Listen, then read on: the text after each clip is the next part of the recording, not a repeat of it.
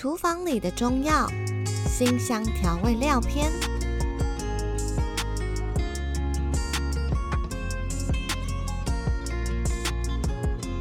大家好，欢迎来到中药双语新闻，我是元儿。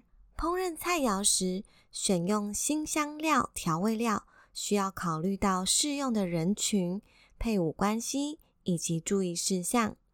现在我们来聊聊胡椒和花椒。这两种香辛调味料，首先胡椒，它原产于印度的热带雨林，现在已经广泛的分布在亚洲、非洲和拉丁美洲等二十多个国家。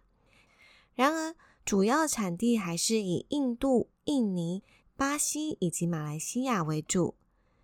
胡椒的药用部分其实是它的果实，在果实开始变红的时候。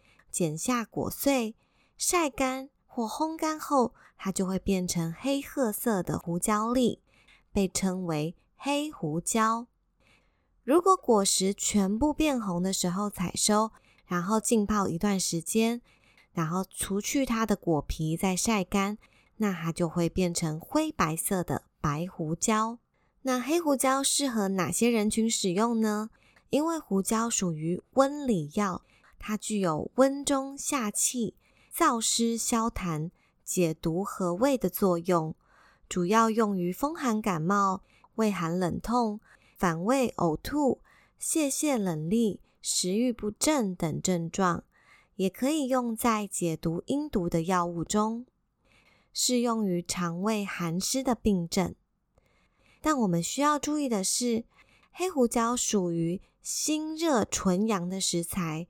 容易造成内火旺盛、阴虚的人不宜多吃，尤其是在阴虚内热、湿热较重的状况下。第二种在厨房里常见的中药是花椒。